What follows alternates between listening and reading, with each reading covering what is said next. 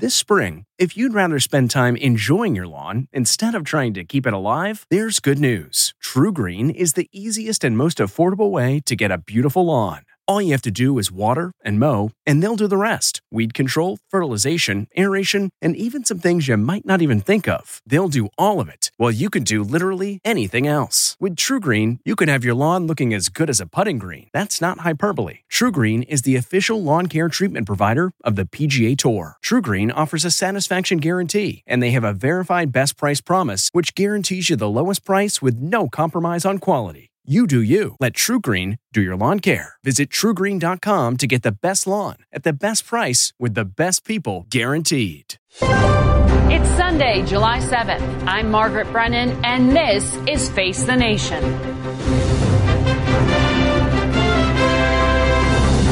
Dangerous overcrowding and unsanitary conditions at the border.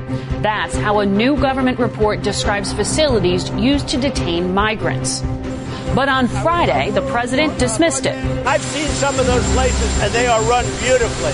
They're clean, they're good. And renewed his vow to start mass deportation raids fairly soon. Well, I don't call them raids. I say they came in illegally, and we're bringing them out legally. Our guests, Acting Director of Citizenship and Immigration Services Ken Cuccinelli, and Delaware Democrat Senator Chris Coons. Plus, Joe Biden apologizes. Now, was I wrong a few weeks ago? Yes, I was. Telling voters he regrets recent comments about past work with segregationist senators. I'm sorry for any of the pain or misconception they may have caused anybody. That after post debate polls showed the former vice president losing support while California Senator Kamala Harris gained ground. Join me as we right what is wrong. We'll talk with one candidate hoping to beat them both former Maryland Congressman John Delaney. All that and political analysis of the week up next on Face the Nation.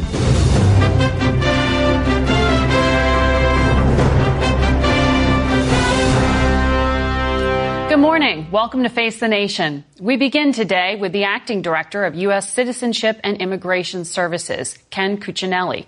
His agency is part of Homeland Security and it manages the processing of applications for refugees, those claiming asylum or seeking citizenship. Thank you for being here. My pleasure. President Trump said he was going to delay the roundup of migrants for two weeks until Congress overhauled asylum laws. Right. It's been two weeks. This has not happened. So, it what is the administration going to do? Well, essentially, at this point, it's been put in Matt Albence's hand, the acting director at ICE. He's a career ICE officer, came up through the ranks, and they're ready to just perform their mission, which is to go and uh, find and, and detain and then deport the approximately 1 million people who have final removal orders. They've been all the way through the due process um, and have final removal orders. Who among those will be targeted for this particular uh, effort or, or not is really just information kept within ICE at this point. So there had been reports that this would be just in the thousands. You're saying the roundups will be far larger scale. No, no, I'm just pointing out that the pool of those with final removal orders gotcha. is enormous. And, um, it, you know, it's, it's important to note here we are talking about ICE doing its job as if it's special.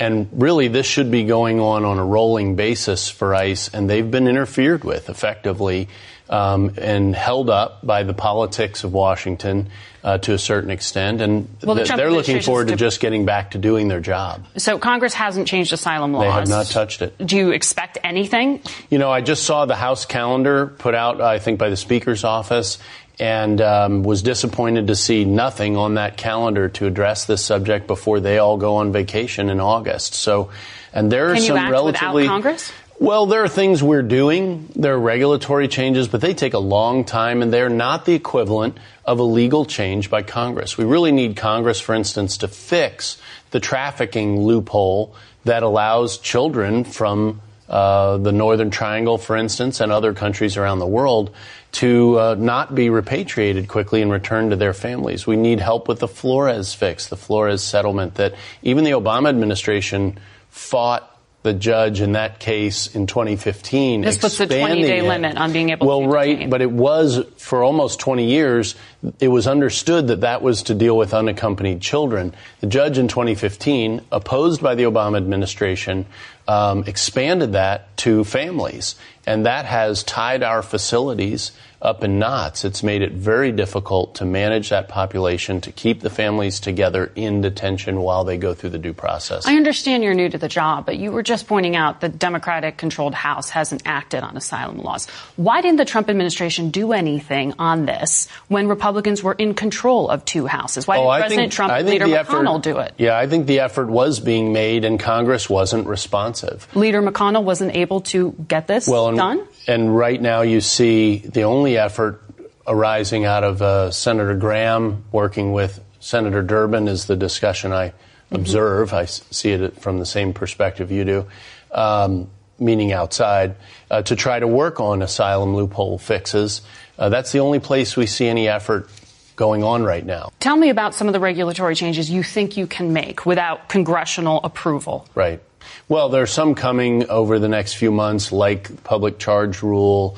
Um, we're looking at what we can do in the Flores environment um, without short of legislation uh, to ease the pressure on our agencies. And I mean, the three immigration agencies are my agency, USCIS, which handles asylum and, mm-hmm. and refugees, as you noted, uh, and of course ICE, detention and removal and interior enforcement, and then the Border Patrol, uh, CBP, doing what their name describes as border protection. So all working together. And um, it, we also have uh, some adjustments in the asylum space coming. We hope they're working on. But part of what we have to analyze is what does do Congress have to do this? And, and how much can we do? So those are things that I'm just diving in here in my first month as to determine how far we can go without Congress because until they're willing to act, um, we're not going to see a significant change. And you are not, you have not been formally nominated and appointed by the president, Correct. and Congress has not confirmed you Correct. to My this job. so how much authority? deputy, and I serve as acting director. How much authority do you think you have to make these changes? I mean, it seems like, and critics will certainly say, you continue to try to bypass Congress to make changes in a way that is not how their oversight role is supposed to function. Well, look, I mean, you're hearing from me, you'll hear from the uh, acting secretary, you've heard from the president. We want to see Congress act. It's a congressional solution that's going to be required for long term, lasting change that doesn't get tied up in courts in the way that every regulation does. Well, on those regulatory changes, can you change the definition of who is allowed to immigrate and claim asylum? And how do you do that in a way that doesn't keep people who are legitimately fleeing violence right. and persecution right. from seeking safe haven? Yeah, and it's important for people to realize that um, we continue to effectuate an asylum process that is intended to help people who are persecuted for political, religious, etc. reasons. But that whole process is being swamped by fraudulent asylum claims. From the administration tried and failed to change that, though, had tried to block those fleeing domestic That's violence, right. had tried to block those fleeing gang violence, and the courts said no. So, uh, well, the courts, the, the president has taken, attempted to undertake several actions, including cutting off asylum between ports of entry uh, for instance, last November. That was enjoined by courts. That's being litigated. Um, the, the, level of judicial activism to stop this administration is historically unprecedented. We've never seen anything like it before. Well, I want to get on to the border detention facilities. You don't have oversight of those in Correct. your current role, but this IG report that came out this week just confirmed what we have been hearing from Homeland Security since back in March about the horrific conditions in many of these facilities, overcrowding, thousands more detainees in being right. held for longer, including children, than they should have been. Right. So you now have billions of dollars from Congress. When does this change? Well, it's already changed. Most of the money in the supplemental, which is what I assume you're referencing, went to address children uh, in this process. And in fact, in over the course of the last month, since that supplemental, we've gone from about 2,500 children um, in facilities not designed for them down to a fraction of that. So those images that we saw this week, that a government investigator released, right. Is that still happening at U.S. facilities? Uh, that is that not happening with respect to children in particular. We do have overcrowding in some places. Um, but that's a matter of the rush at the border and what the what our system has been designed to absorb. And while the same people come down to the border from Congress and complain about it, they don't actually go back to Washington and do anything to fix it. And lastly, on the census, there there seems to be consensus that you do need to know the number of people in the country. But when it comes to the the question of citizenship, which is where we've seen this back and forth with Supreme Court saying Right. the administration can't move forward with its legal justification at this time, the president says he still wants to. Uh, the, the concern here is that it could also cause, by including it, a skewing of the results, inaccurate figures. Well, it's been collected. It's been collected many, many times in the past, and that concern Not including this arisen. question since the Uh, it 50s has or been. 60s. 1950s, it's been included, and it's also been included in the more detailed example. I don't know what this, what the Commerce Department calls it. That's that is doesn't count every single. But immigration entity. officials like yourself will not see ultimately the details of the census in answers terms of, of any person status. are not tied. It's aggregated data. So that's correct. This so the isn't concern that this is being used for political purposes is why I'm asking you that question. Right. Well, the, the census is intended to gather an awful lot of information the way it's used now. Uh, however, if your question is, will my agency or other agencies see a person who says, no, I'm not a citizen and their name and address and so forth, that's taken on an aggregated basis. That's not individualized data that comes to us. So no. Correct. Thank you very much. Good to be with you. We turn now to Democrat Chris Coons, who is part of a bipartisan group of senators who continue to work on immigration reform. He joins us from Wilmington, Delaware. Welcome, Senator. You just heard from uh, Mr. Cuccinelli uh, that the administration is going to try to change asylum or the ability to claim asylum because Congress isn't doing anything. Uh, is there going to be any proposal put forward by Congress Well, Margaret, the challenge that those of us in Congress who want to make progress on addressing our broken immigration system have faced is the ways in which President Trump initially embraces and then abruptly reverses himself and opposes those bipartisan proposals that have been brought to him. Uh, Ken Cuccinelli just referenced correctly that Senators Graham and Durbin, a seasoned Republican and Democrat, have tried repeatedly to get a proposal moving uh, that could win both bipartisan support in the Senate and ultimately be embraced by President Trump. Um, several times, many of us who have worked across the aisle on this issue have been deeply frustrated by the ways in which President Trump, after initially saying he would welcome a proposal, um, gets criticized for it for a day or two by the right wing and then reverses himself and campaigns against it or threatens to veto it. So frankly, I don't see how we're going to make progress unless President Trump is willing to take a fixed point and say, I will accept these changes. And frankly, Margaret, the ways in which Ken just referred to loopholes as things that are legal protections for children and their parents in detention, um, I think misreads the core issue. These aren't loopholes. These are core features of American law that protect children in American custody. So specifically on the things that Cuccinelli referenced, that, that was about uh, being able to, the, the time, uh, duration at which children and their family members can be held, and about trafficking. Uh, what part of that, since you've worked on trafficking, do you think was false? Uh, well, my concern here is that uh, we've got an administration that has intentionally used cruelty to children as a tool of immigration policy. I'll remind you um, that their zero tolerance policy that forcibly separated children from their parents at the border a year ago was a humanitarian disaster and faced a bipartisan outcry of both Republicans and Democrats. So they don't have a lot of moral authority to stand on in arguing that they'd like Congress to give them an unlimited ability to detain children uh, Uh, and their parents at the border. The bipartisan bill that just made it out of Congress to provide funding increases the number of immigration judges and increases support for more humane conditions at the border. That's the right direction for us to go. But you just referenced uh, the border conditions. Uh, in that IG report, the Inspector General report that came out this week, people seem to be horrified, perhaps rightfully so, at some of the images. But these were things that the administration had been warning about going back to, um, as far back as March during congressional hearings. Why hasn't there been more swift action uh, to try to improve the conditions for people being held in U.S. detention? And don't Democrats deserve some uh, criticism on that front? Uh, well, Margaret, um, we have been trying on a bipartisan basis um, to avoid this um, inevitable humanitarian catastrophe at the border. Um, but I'll remind you, it was a lawyer representing this administration who, who argued in court just two weeks ago that safe and sanitary conditions for children doesn't include a requirement that they provide soap or toothpaste or toothbrushes or beds. Um, there are ways in which the administration has demonstrably failed in its moral responsibility uh, to provide minimally reasonable care for children in their custody. Uh, I think all of us as parents, as Americans, were horrified uh, by the picture of Oscar Ramirez Martinez and his daughter Valeria, uh, who drowned trying to cross the Rio Grande. Um, we have to find a bipartisan solution to this, Margaret.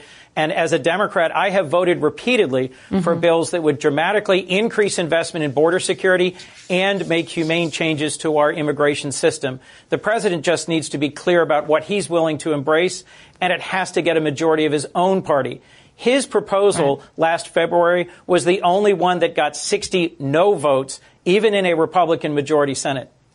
Uh, more to talk about in immigration, there always is, but I have to ask you about uh, your friend um, who you are supporting, the former Vice President Joe Biden.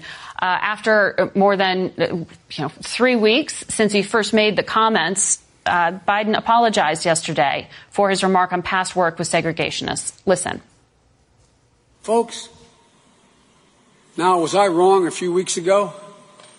To somehow give the impression to people that I was praising those men who I successfully opposed time and again? yes, I was. I regret it. And I'm sorry for any of the pain or misconception they may have caused anybody. Why did it take nearly three weeks to say those words? Why weren't they said on the debate stage or in prior interviews? Well, Margaret, one of the challenges of the debate stage the, that we saw in Miami last week is that everybody's got 60 seconds to address very complex issues. Uh, I know Joe Biden, I know his heart, I know his record, and I think the American I'm people I'm sorry, do doesn't take very and long. They know, I'm sorry? Saying I'm sorry doesn't take 30 seconds.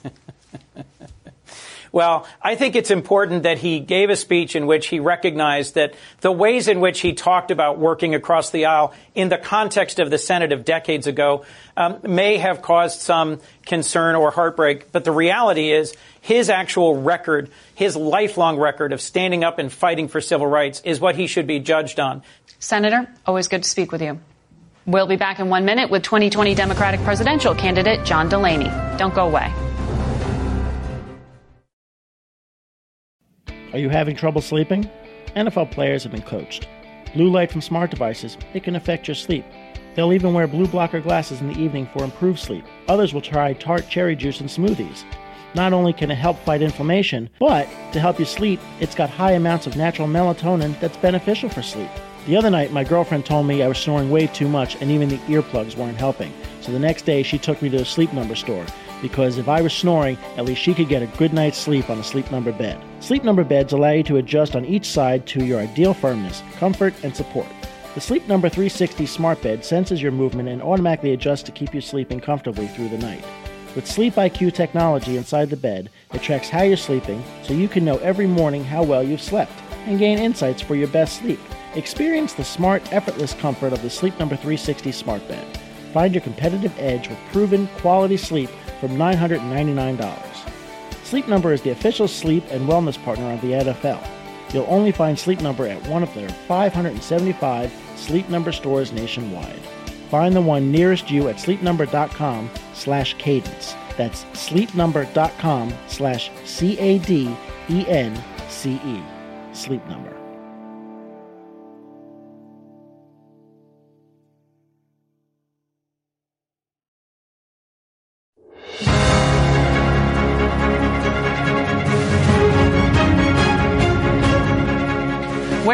With 2020 Democratic presidential candidate and former Maryland Congressman John Delaney. He's been seeking his party's nomination now for almost two years. You have been on that trail. I think you declared just six months after President Trump uh, was inaugurated. Why do you want to be president? Well, I think the central issue facing this country is how terribly divided we are and how our government doesn't work anymore, meaning we don't get anything done. And I'm running for president to get America working again so that we can actually fix health care, build infrastructure, improve public education, make sure there's jobs in every community in this country. Those are the reasons I'm running for president. And, but to do any of those things, we actually have to start coming together. We have to find common ground. We can't act like bipartisan solutions or dirty words that we can't say in Washington anymore. Uh, I think a lot of people would agree with that in principle, but no, in practice, it's a lot harder to get things done, particularly on issues like immigration. Yes.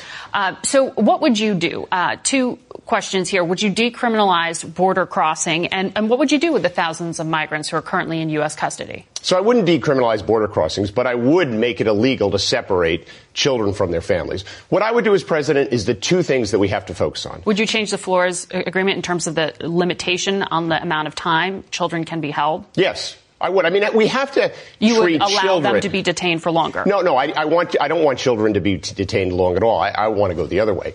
We have to treat people who cross our borders with a measure of dignity right? It has to be reflective of our values.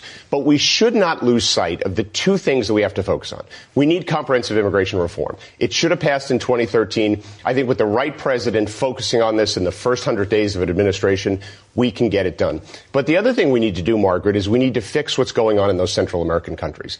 My wife and I, we were down at the border at the beginning of the year. We took 14 law students and two law professors for a week and went into the largest detention facility in this country. And, and what we were doing, we're helping asylum seekers make their case.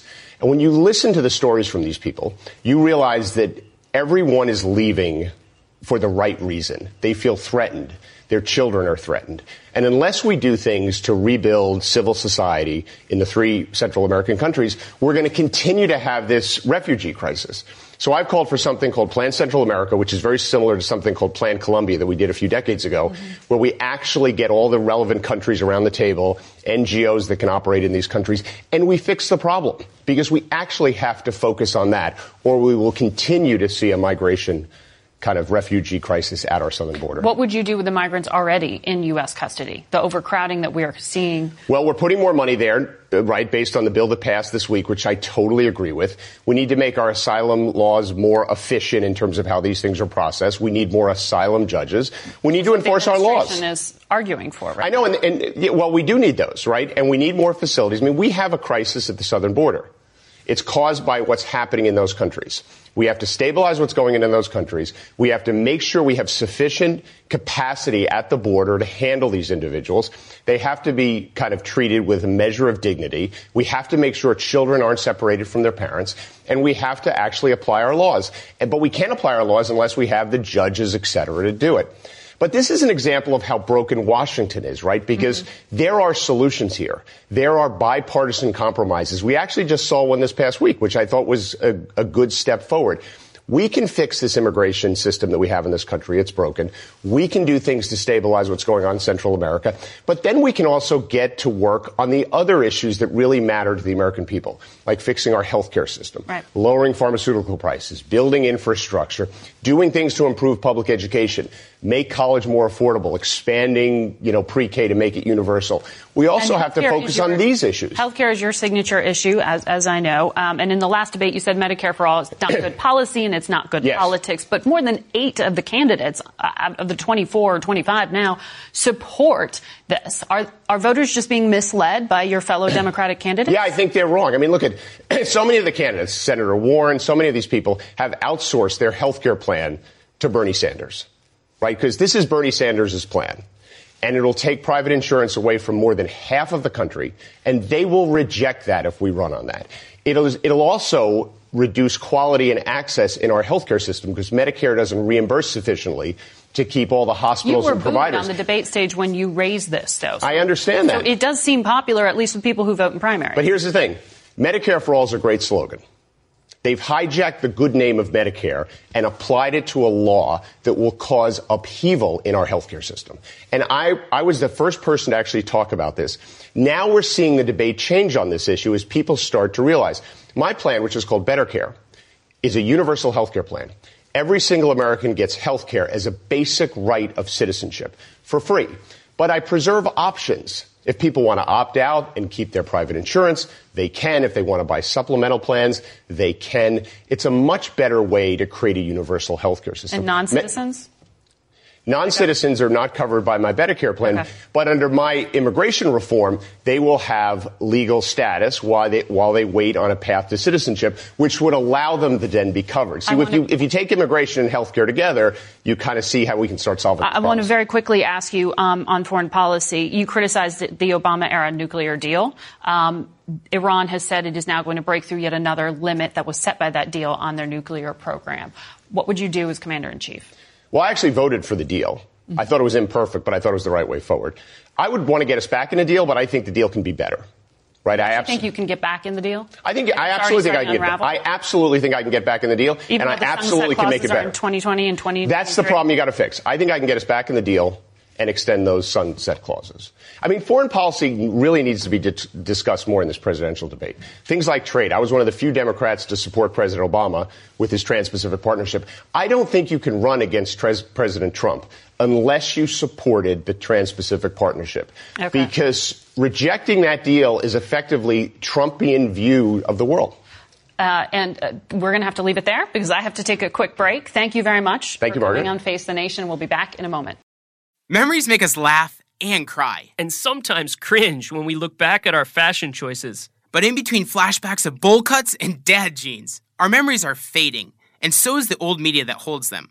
Hi, I'm Adam Baselogger. And I'm Nick Mako, and we're the founders of Legacy Box. Legacy Box is the easiest and safest way to preserve your family memories. Here's how it works fill Legacy Box with your outdated media. We professionally digitize and send them back on DVDs, thumb drive, or the cloud. Look, those forgotten home movies, VHS tapes, film reels, and photos are degrading right before your eyes. Experience peace of mind and enjoy reliving the glory days. Join more than half a million families who have already trusted Legacy Box. Save your memories today. Visit legacybox.com slash save. And for a limited time, get 40% off your order. That's legacybox.com slash save for 40% off. legacybox.com slash save.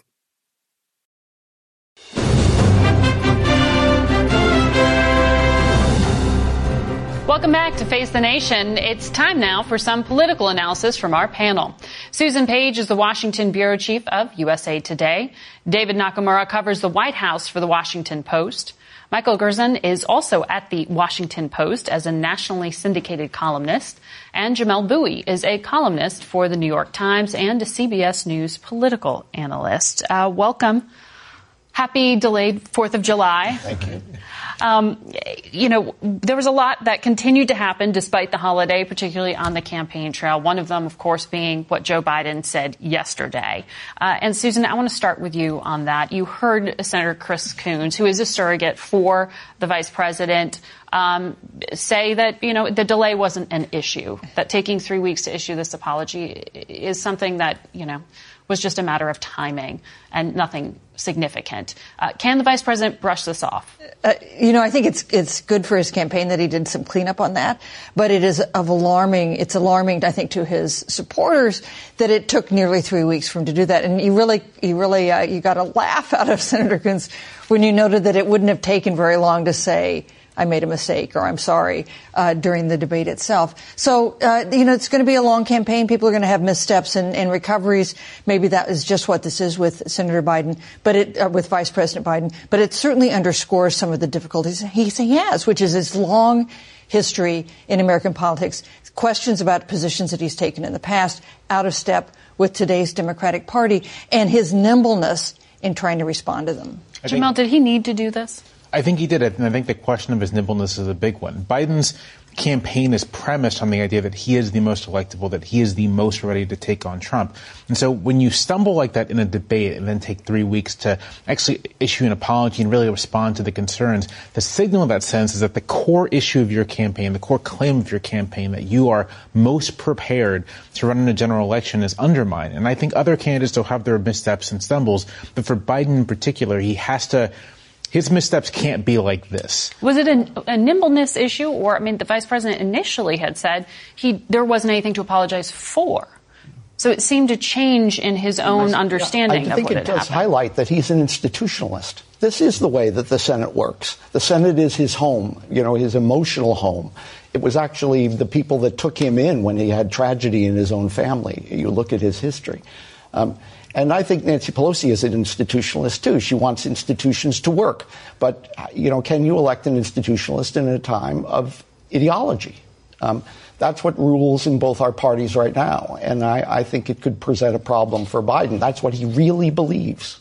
And that's true. I mean, you know, if anything, what was the lesson of the eight years of President Obama? I mean, President Obama came in saying he was going to galvanize the country and lead to this idea that they can cross over partisan lines and sort of get above the sort of day-to-day fray. If anything, of course, we saw uh, Obama and his administration face more obstruction uh, and outright sort of, uh, you know, declaration from Mitch McConnell that he was going to try to stop Obama's agenda at all costs. If, if Biden does not seem to have learned the lesson, that that was the lesson of uh, the Obama years. If anything, uh, Washington has gotten more uh, partisan since then. So Biden sort of uh, harkening back to his time 30 years ago uh, and crossing over is not a message I think that uh, ordinary voters, even on the Democratic side, they might want to hear it, but I don't think it, it strikes uh, you know the core of reality.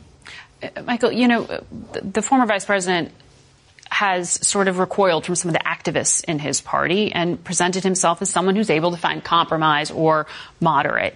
Is that enough to attract some disaffected Republicans? I know you've been vocal about your criticism of the president, um, this particular president, but is it enough to win over Republicans?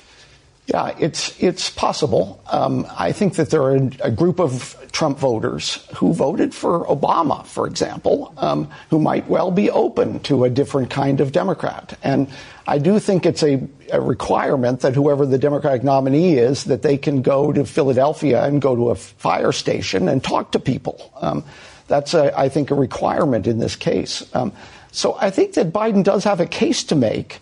But so far, he's just defending himself and mm-hmm. explaining himself um, rather than making a, a, real positive case for his electability. And yet he got good news today in the Washington Post ABC poll. He's the only one of the Democratic candidates in five or six matchups who decisively defeated Donald Trump. And what Democrats worry about is the idea that President Trump has a winnable race ahead of him, that it is entirely possible with an economy that is as strong as this economy has proved to be, that President Trump could win a second term despite the fact that most Americans, two thirds of Americans, say he doesn't act in a presidential way, have problems with the way he behaves. And uh, David, that Washington Post poll that uh, Susan just referenced, it shows President Trump's approval rating at its highest level uh, among registered voters since he took office. Well, you've seen good news on the economy. It continue to be something the president uh, is going to um, continue to boast about, and uh, and the president is also coming off a time where he's certainly seemed to be doing things, and whether that, some of those are controversial. But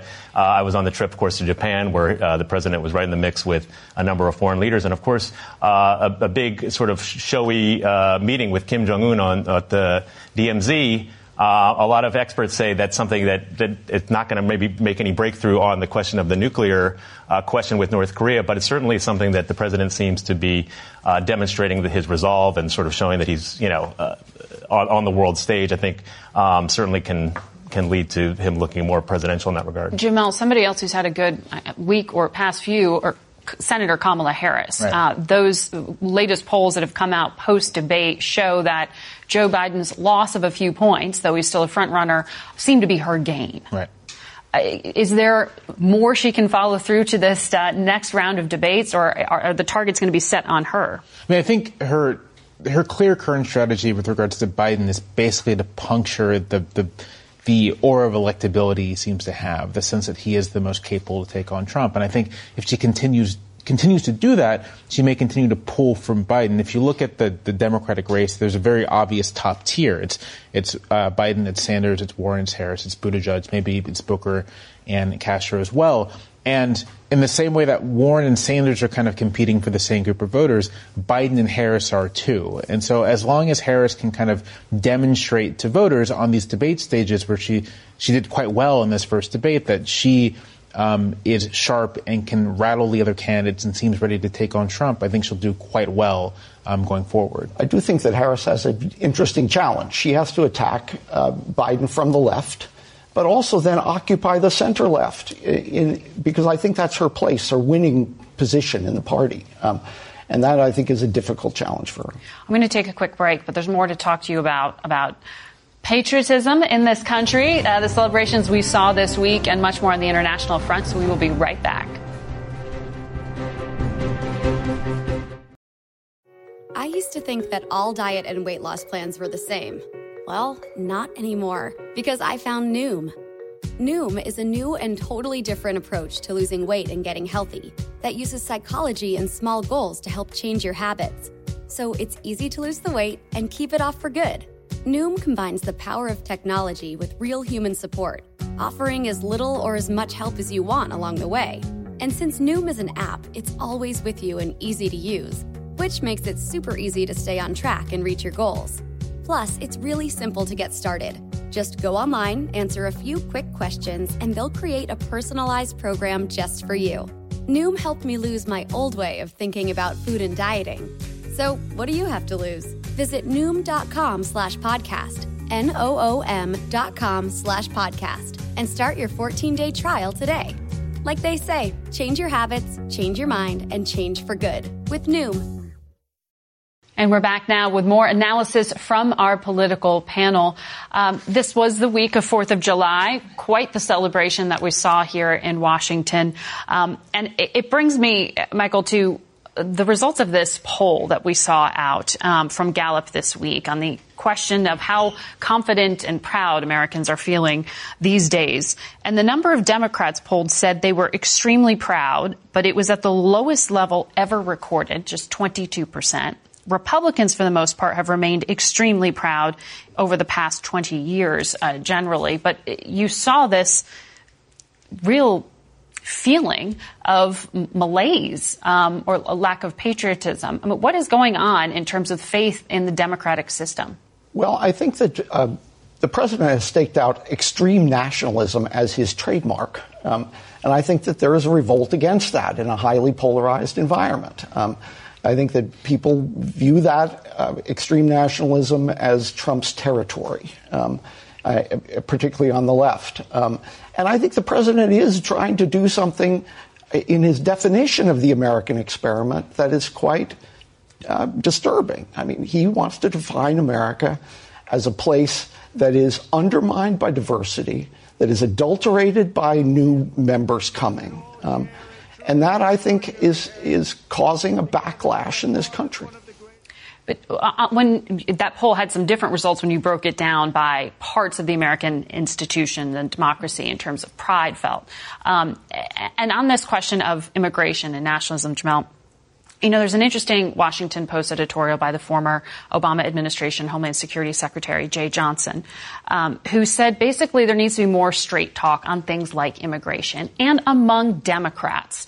Uh, he hit at some Democratic candidates, he didn't name them, um, but said basically saying decriminalizing crossing the borders or not deporting people who continue to flout American law uh, when they're here uh, is basically, you know, I'm paraphrasing, but uh, amounting an open border policy that's just not realistic right. or enforceable. So you are seeing some sort of friendly fire with among Democrats disagreeing about how to carry out these policies right now. Uh, is there not enough straight talk, as he says? See, I, I see the willingness to put forth more lenient border policies as being a kind of straight talk, as being open, at least among some candidates, about what they really want to see in the country. And I think that what what is happening and what I'm not sure Democratic internal Democratic Party politics knows how to respond to is liberals, left wingers, concerned moderates looking at what's happening at the border right now with child detention, with family separation, with the border crisis,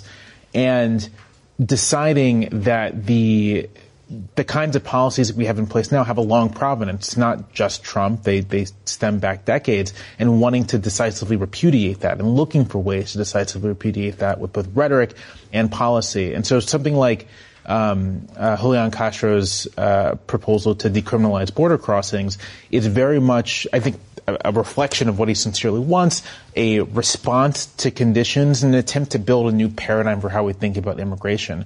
Whether that's politically wise or popular, I don't know. But there does seem to be a kind of um, I, am not sure I call it moral awakening, but this sort of moral fervor among um, the American left and liberals about what to do about immigration, about how to affirm this as a diverse country, about how to affirm a kind of civic uh, cosmopolitanism that Trump is rejecting. But what you hear from Johnson in this op-ed, Susan, though, is is him saying that this basically is going to uh, exacerbate the problem because you're going to have even more of an influx of uh, people coming across the southern border. So I understand the moral debate and the practical effect, but let's talk about the political one, which is a big gift to President Trump. Because for one thing, it allows him to portray Democrats as supporting open borders. It get, enables him to change the conversation from the horrific conditions that we see, uh, that children being held in uh, at some of these border crossing detention facilities.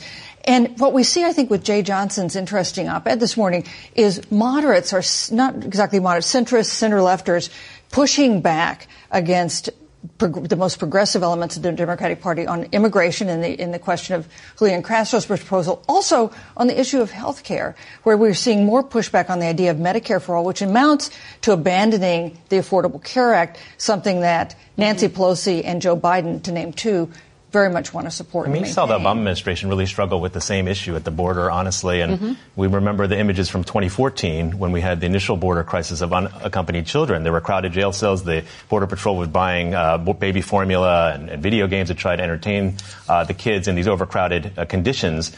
Um, we also saw the administration and Jeh Johnson himself talked about in the op-ed make some sort of effort to give this holistic response and sort of address uh, the, the, the, dynamics in Central America. But what we saw from 2014 was a slight dip in 2015, and the numbers went back up to the highest levels in Obama's final year. They had not solved the problem, and Obama took a lot of heat for not pursuing more liberal policies on immigration. Uh, he was called deporter in chief, and Jeh Johnson uh, and the president uh, were, were frustrated uh, by criticism from the left, and so uh, Jeh Johnson is, is sort of referring to his time there but it was, uh, it was certainly a challenge for his administration as well.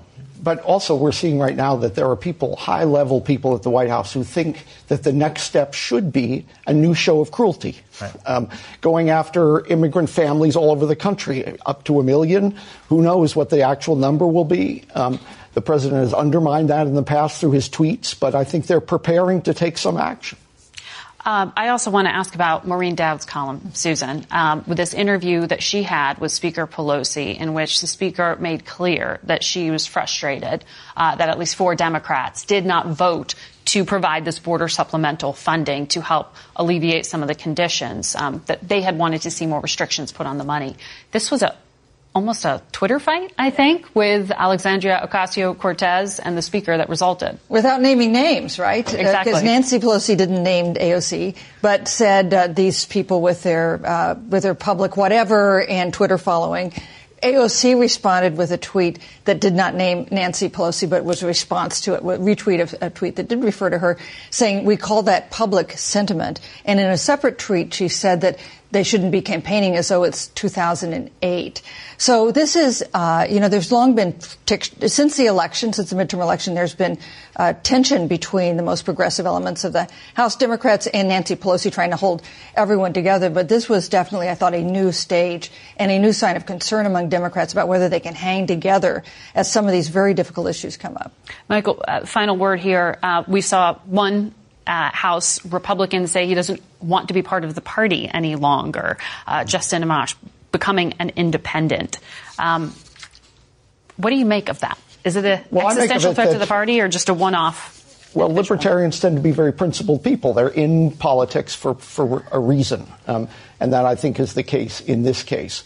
But I, I think the, the party as a whole has really um, come under the president's influence uh, nearly totally. Mm-hmm. All right. Thanks to all of you. Always good to have a conversation. We'll be back in a moment. What's your next adventure? Everyone deserves a chance to do what they love. Pacific Life helps you reach financial goals while you go after your personal ones. Plans change over time, and your financial solutions can too. Pacific Life has a variety of financial solutions that can help you complement your life goals and passions while managing the uncertainties. Backed by more than 150 years of experience, you can count on Pacific Life to be there so you can go out and keep living your best life. Pacific Life is one of the most dependable and experienced insurers in the industry and has been named one of the 2019 world's most ethical companies by the Ethisphere Institute. The freedom to go after whatever is next for you? That's the power of Pacific. Ask a financial professional about how Pacific Life can help give you the freedom to do what you love, or visit www.pacificlife.com.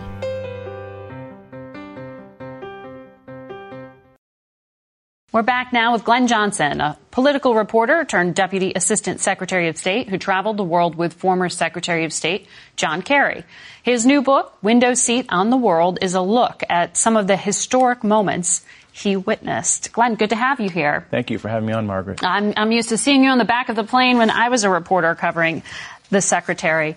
Um, I, I want to ask you the, uh, as to why you felt it was important to write this book. You start off with a very personal story of a Foreign Service officer who was killed in Afghanistan. And you make the point that Americans kind of don't really understand what diplomats do. Yeah, I, just approached it from my own perspective. I was actually somebody that covered government for a number of years, almost 30 years, but I did not know that much about the State Department. And here it is, our first and oldest cabinet agency. It's the most forward deployed element of our government. We have over 70,000 people working for the department, many of them here, but numerous people at 285 posts around the world, and they represent our interests all throughout the globe. And so every time that I came back from one of these trips, I was always asked questions that made me realize there was an interest in, in, in learning more about this essential function of our government. You say, uh, unless people lost their passport, they often don't think about what the State Department actually does. Uh, and you had, in your particular role, an extraordinary amount of access mm-hmm. inside these meetings. And you took, I think, 100,000 photos, many mm-hmm. of them mm-hmm. that we have here, trying to set up a photo archive of what uh, the then secretary was seeing and doing. What do you think that helped to illuminate? Well, several fold. I think the book, one of the things that, that the book tries to do is just explain the fundamentals of diplomacy. Uh, what a bilateral meeting is like, what a multilateral meeting is like, the challenge of dealing with authoritarian regimes like the Chinese and the Russians in particular.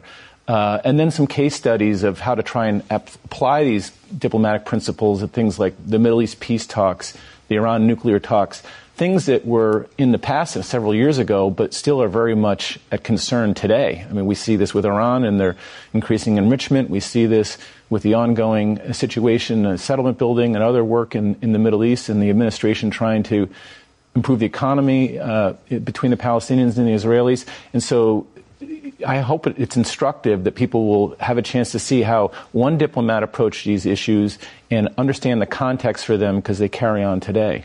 You mentioned Iran, and we were just showing some of those pictures there.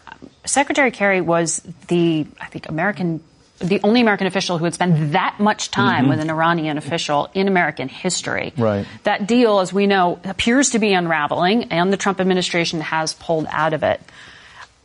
What was that like watching it? I know what it was like covering it, but mm-hmm. being on the inside and seeing what those teams were trying to do. Yeah, a, couple things. First of all, I knew John Kerry as, as a political reporter and sort of the uh, public caricature almost of him. But to see him in those meetings, the patience and the creativity and the stick to itiveness that he displayed all the way through, and then also as a driving force behind that, he was herding cats all the time, whether it was the P5 plus one nations, these UN Security the Council, the world mm-hmm. powers, uh, you know, uh, to trying to get the EU on board, to then actually leading most of the technical and back to back and forth uh, negotiations with the Iranians. So he had multiple constituencies that he was trying to handle at one time, and so it gave me a real appreciation both for him as a diplomat in that way, but also for the challenge of creating something. That's why I think when you cast that aside, this was not the U.S. and Iran making a nuclear deal. This was the U.S. working with unanimously all the members of the UN Security Council and the 28 member European Union. When's the last time they agreed on anything? And they all unanimously agreed to this. And now we've walked away from that. So that, that unraveling, I think, has come at some expense to our credibility and to, you know, the future uh, stability of that area. And you write a bit about uh, John Kerry, the man, mm. um, and sort of the personal journey that you saw him take, particularly when he went back as America's top diplomat to Vietnam. Right. Um, tell me about that, particularly, uh, I think, a personal experience of him meeting a former Viet Cong fighter. Right. We made four trips there, and this was something that I always knew about is the myth of John Kerry. Kerry in Vietnam, almost synonymous, both good and bad. He was a soldier who then became an anti-war activist. But then we went back there and culminating in his final visit, went back up the river where he had his most famous battle while he was a soldier and where he engaged in this firefight that drew a lot of derision, uh, accusations of him being a war criminal, fuel for the Swift Boat Veterans for Truth. And you know what? When we came back to the dock, there was a Viet Cong soldier there that told John Kerry that the person that he had killed was an actual combatant, was not a child, was not shot in the back, and, and it put a lie to a lot of the myths that had been around him. And so to stand there and see this person give him this truth at this time was an amazing experience to witness. And I think, you know, put a nice close to a, a, a, a life of public service that began when he was a Navy lieutenant and then finished all the way uh, as a Secretary of State. You were a journalist, and then you worked with journalists in mm-hmm. communication mm-hmm. when you were working for the Secretary. When you see the loss of press access, um, the fewer press briefings that are carried out under this administration, what do you think the impact is? I think it's a real loss, and especially for the administration itself. When you're a diplomat and you go into a diplomatic engagement, you have two constituencies. You're obviously dealing face to face with somebody and trying to negotiate in your best interest, but you're also trying to sell what you are doing and let the public know about what it is and why you're doing it every all the trips that we went on with the secretary 109 one of my jobs was to help plan the events that we did for him while we were overseas so it wasn't just so that he could see and learn and do things mm-hmm. it was so that people could understand what he was about and what was of interest to him glenn thank you so much the book is window seat on the world that's it for us. Thank you for watching. We want to congratulate the U.S. women's national soccer team on making it to the World Cup final. Good luck this morning. For Face the Nation, I'm Margaret Brennan. Today's guests were Acting Director of Citizenship and Immigration Services Ken Cuccinelli, Democratic Senator Chris Coons, and Democratic presidential candidate John Delaney. The executive producer of Face the Nation is Mary Hager. This broadcast was directed by Allison Hawley. Face the Nation originates from CBS News in Washington.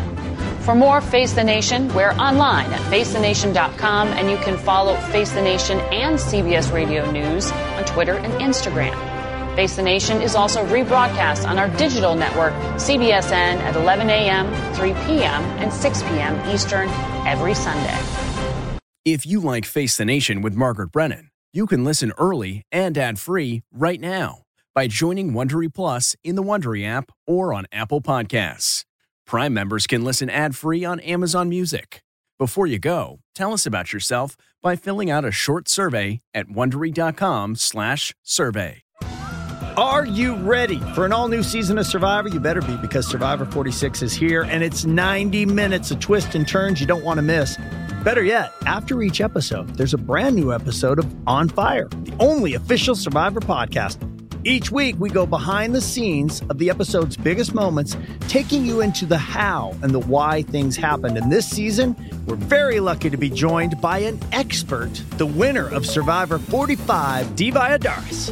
What is up? I'm thrilled to be joining this team and to be giving you my take on how and the why players made the moves they did, what it takes to outwit, outplay, and outlast, and to ask Jeff some questions because even after 26 days out there, there is still a lot for me to uncover. Bring it, Dee. Listen to On Fire, the official Survivor podcast, wherever you get your podcast.